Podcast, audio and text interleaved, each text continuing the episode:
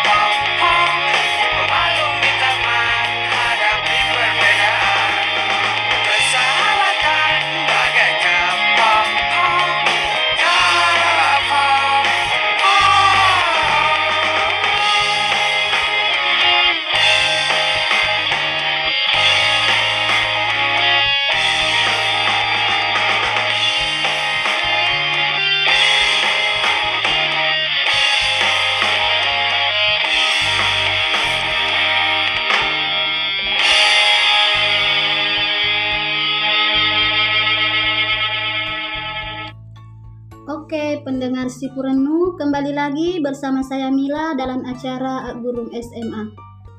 Nah, para pendengar, sekarang kita sedang bersama seorang guru yaitu Pak Haidar. Assalamualaikum, Pak. Iya, waalaikumsalam. Apa kabar, Pak, hari ini? Alhamdulillah, kabar hari ini sehat. Oh ya, Pak, materi apa yang akan Bapak ajarkan dan untuk kelas berapa, Pak? Jadi materi yang saya akan bawakan yaitu Larutan penyangga untuk kelas 11 pada semester genap. Ya, baiklah Pak, tempat dan waktu saya persilahkan. Oh iya, terima kasih. Bismillahirrahmanirrahim. Assalamualaikum warahmatullahi wabarakatuh. Baiklah para pendengar Radio Sipurennu FM, pada kesempatan ini saya akan membawakan materi yaitu larutan penyangga yang dipelajari pada kelas 11 pada semester genap. Adapun tujuan yang ingin dicapai setelah mengikuti materi ini, yang pertama mengetahui pengertian, fungsi, dan komponen larutan penyangga. Kedua, menentukan pH larutan penyangga. Larutan penyangga adalah suatu sistem larutan yang dapat mempertahankan nilai pH larutan agar tidak terjadi perubahan pH yang berarti oleh karena penambahan asam atau basa maupun pengeceran. Larutan ini disebut juga dengan larutan buffer atau dapar. Dalam kehidupan sehari-hari terdapat berbagai reaksi kimia yang merupakan reaksi asam basa. Sebagai contoh, reaksi beberapa enzim pencernaan dalam sistem biologis. Enzim pepsin yang berfungsi memecah protein dalam lambung yang hanya dapat bekerja optimal dalam suasana asam, yakni pada sekitar pH 2. Dengan kata lain, jika enzim berada pada kondisi pH yang jauh berbeda dari pH optimal tersebut, maka enzim dapat menjadi tidak aktif bahkan rusak. Oleh karena itu, perlu ada suatu sistem yang menjaga nilai pH di mana enzim tersebut bekerja. Sistem untuk mempertahankan nilai pH inilah yang disebut dengan larutan penyangga. Hal ini terjadi sebagaimana dalam larutan ini terdapat zat-zat terlarut bersifat penahan yang terdiri dari komponen asam dan basa. Komponen asam akan menahan kenaikan pH, sedangkan komponen basa akan menahan penurunan pH. Kemudian fungsi larutan penyangga. Larutan penyangga banyak digunakan dalam analisis kimia, biokimia, dan mikrobiologi. Selain itu, dalam bidang industri juga banyak digunakan pada proses seperti fotografi, elektroplating atau penyepuhan, pembuatan bir, penyamakan kulit, sintesis zat warna, sintesis obat-obatan, maupun penanganan limbah. Di dalam tubuh makhluk hidup juga terdapat larutan penyangga yang sangat berperan penting. Dalam keadaan normal, pH darah manusia yaitu 7,4. pH darah tidak boleh turun di bawah 7,0 ataupun naik di atas 7,8 karena akan berakibat fatal bagi tubuh.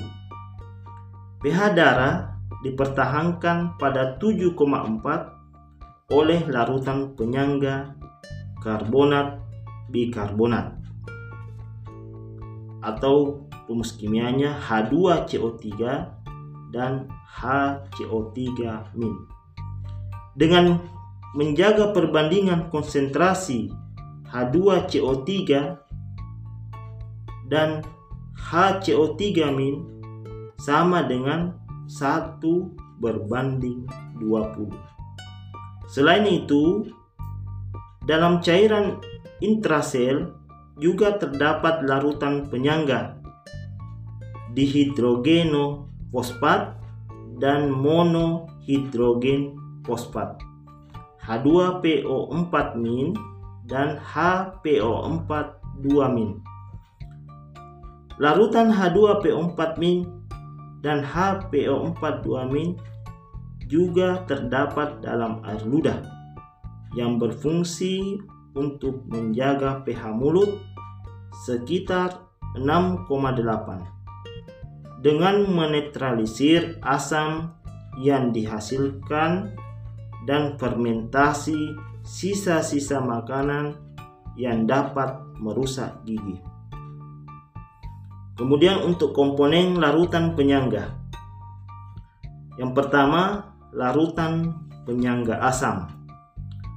Larutan penyangga asam mempertahankan pH pada suasana asam, pH kurang dari 7. Larutan penyangga asam terdiri dari komponen asam lemah dan basa konjugasinya. Larutan seperti ini dapat diperoleh dengan yang pertama, mencampurkan asam lemah dengan garam basa konjugasinya yang dapat terionisasi menghasilkan ion. Kemudian yang kedua, mencampurkan suatu asam lemah dengan jumlah berlebih dengan suatu basa kuat sehingga bereaksi menghasilkan garam basa konjugasi dari asam lemah tersebut. Contoh, larutan penyangga yang mengandung CH3COOH atau dikenal dengan asam asetat dan CH3COO-. Dalam larutan tersebut terdapat kesetimbangan kimia. CH3COOH menghasilkan atau kalau direaksikan akan menghasilkan CH3COO- ditambah H+. Pada penambahan asam atau H+, kesetimbangan akan bergeser ke arah kiri sehingga reaksi mengarah pada pembentukan CH3COOH. Dengan kata lain, asam yang ditambahkan akan dinetralisasi oleh komponen basa konjugasi, yaitu CH3COO-. Pada penambahan basa atau OH- dalam kesetimbangan akan bergeser ke arah kanan, yakni reaksi pembentukan CH3COO- dan H+, sebagaimana untuk mempertahankan konsentrasi ion H+ yang menjadi berkurang karena OH- yang ditambahkan bereaksi dengan H+ membentuk H2O. Dengan kata lain, basa yang ditambahkan akan dinetralisasi oleh komponen asam lemah, yaitu CH3COOH. Baiklah pendengar Sipurennu atau adik-adik sekalian, sebelum kita melanjutkan materinya, mari kita dengarkan lagu berikut ini.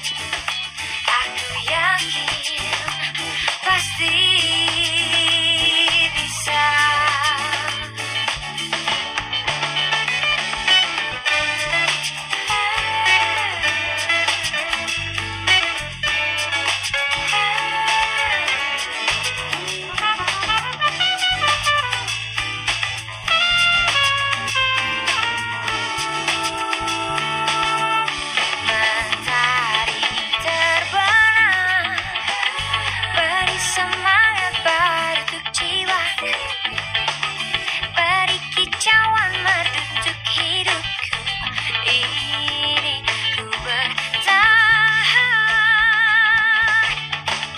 Aku pasti bisa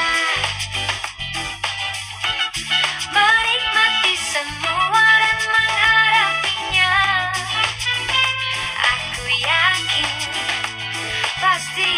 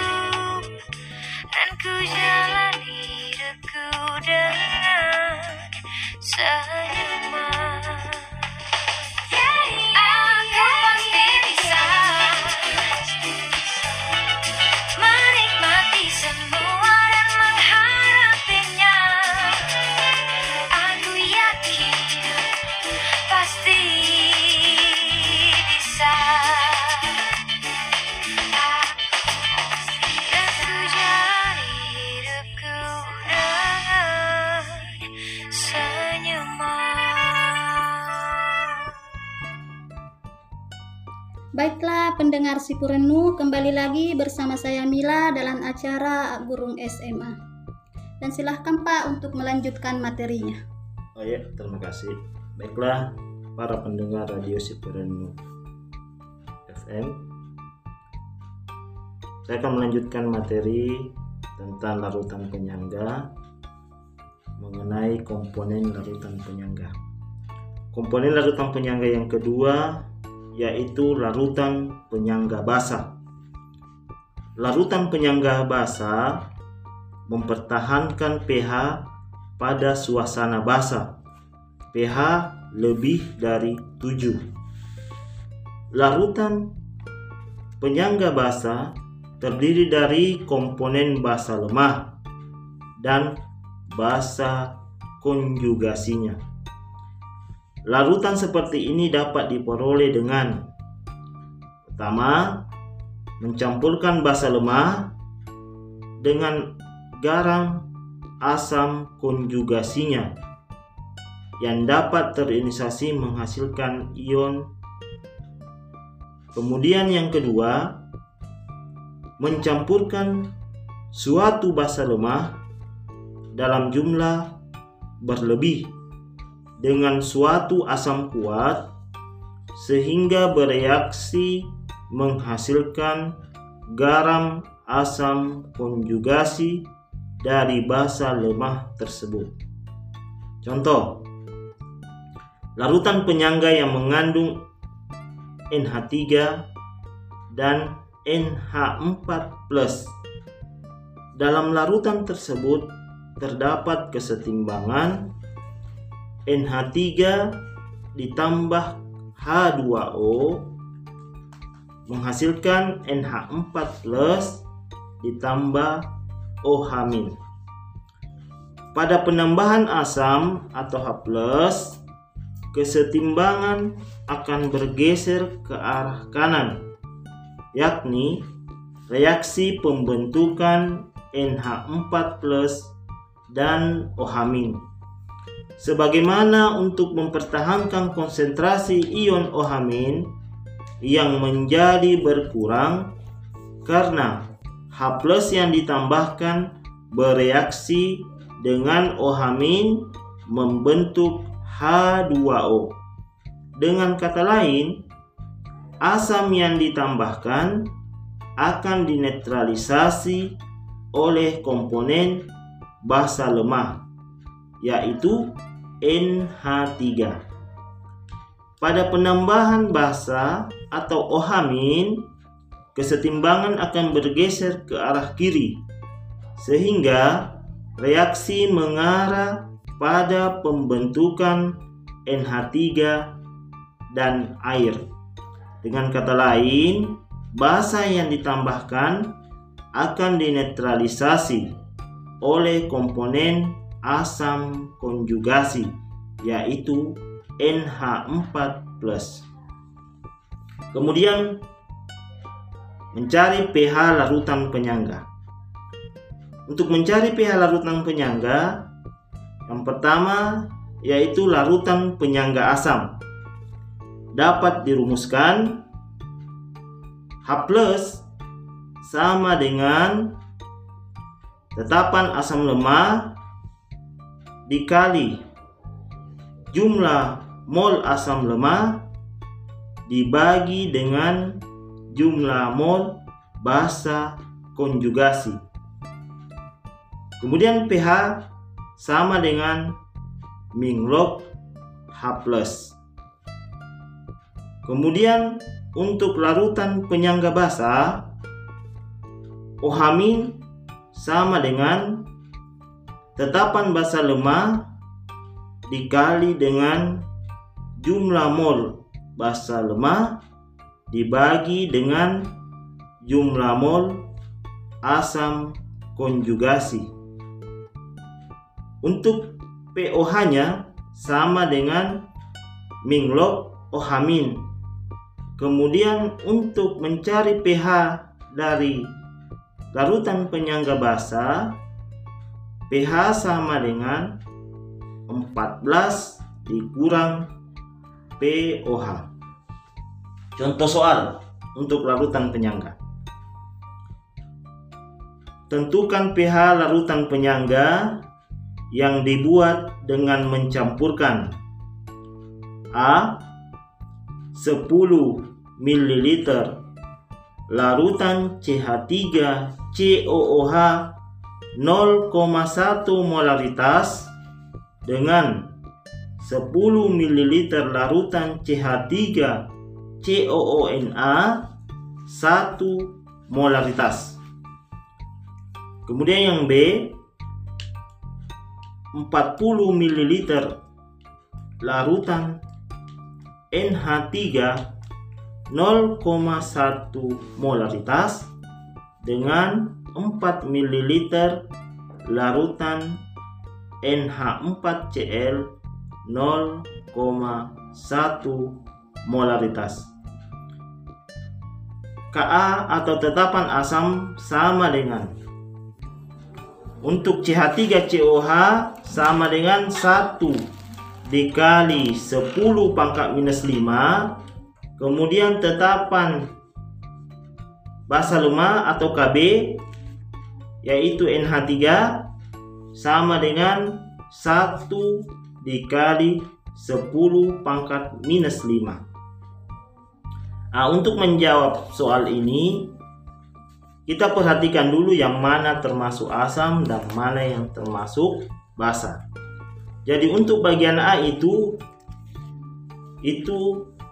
adalah larutan asam dicampur dengan garam CH3COONa. Kemudian untuk bagian B, larutan basa dicampur dengan larutan garam yaitu NH4Cl. Yang pertama kita jawab bagian A dulu. Larutan penyangga dengan CH3COOH sebagai asam lemah dan CH3COONa sebagai garam basa konjugasi. Pertama kita cari dulu jumlah mol asam lemah, yaitu mol CH3COOH dengan rumus volume dari CH3COOH dikali dengan molaritas CH3COOH, yaitu 10 ml dikali dengan 0,1 milimol per mililiter. Didapatlah molnya sama dengan 1 milimol. Kemudian untuk mencari jumlah mol dari basa konjugasi, mol CH3COO- sama dengan mol CH3COONa, yaitu 10 ml dikali dengan 1 milimol per mililiter didapat 10 milimol. Nah, tadi rumusnya adalah H+ sama dengan tetapan asam lemah dikali dengan jumlah mol asam lemah dibagi dengan jumlah mol basa konjugasi, yaitu 10⁻⁵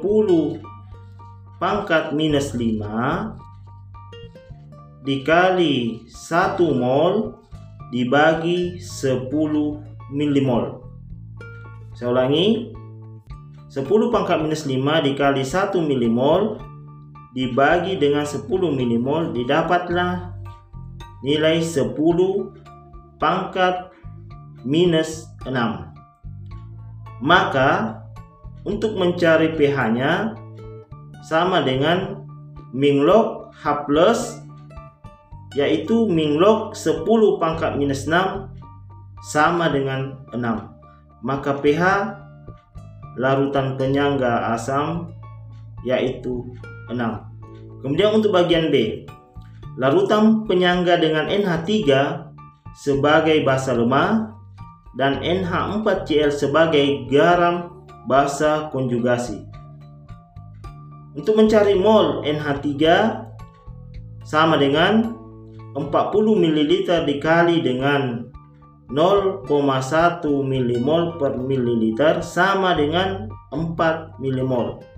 Kemudian mol asam konjugasi yaitu mol NH4+ sama dengan mol NH4Cl sama dengan 4 ml dikali dengan 0,1 milimol per mililiter sama dengan 0,4 milimol. Selanjutnya kita cari OH-nya. OH- rumusnya sama dengan tetapan basa lemah dikali dengan jumlah mol basa lemah dibagi dengan jumlah mol asam konjugasi, yaitu 10⁻⁵ dikali 4 milimol dibagi dengan 0,4 milimol sama dengan 10⁻⁴. Kemudian POH-nya sama dengan min log OH- sama dengan min log 10⁻⁴ sama dengan 4. Maka pH sama dengan 14 dikurang pOH sama dengan 14 dikurang 4 sama dengan 10. Maka pH-nya sama dengan 10. Demikian materi yang saya bawakan pada hari ini tentang larutan penyangga. Semoga para pendengar Radio Sipurennu FM bisa memahaminya. Sekian, assalamualaikum warahmatullahi wabarakatuh. Waalaikumsalam warahmatullahi wabarakatuh. Baiklah pendengar Radio Sipurennu, itulah tadi beberapa penjelasan dari Bapak Guru kita yang sangat menarik sekali. Semoga adik-adik bisa memahaminya dan jangan pernah lupa untuk belajar dan mengerjakan contoh-contoh soal meski harus belajar di rumah karena masih adanya pandemi ini. Dan untuk Pak Haidar, terima kasih sudah menyempatkan waktunya untuk hadir di studio kami dan memberikan materi pada hari ini. Dan sebelum saya tutup acara hari ini, saya mau mengingatkan tetap jaga kesehatan dan ingat 3M atau memakai masker, mencuci tangan, dan menjaga jarak. Dan saya Mila sebagai penyiar, mohon maaf apabila ada salah kata. Assalamualaikum warahmatullahi wabarakatuh. Waalaikumsalam.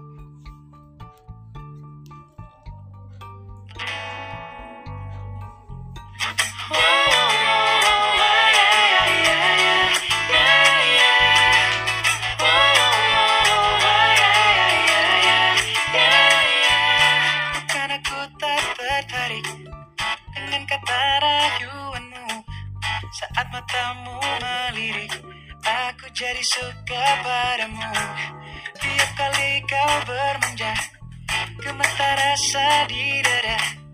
Ingin ku bisikan cinta, tapi hati ini malu jadinya. Engkau masih anak sekolah satu.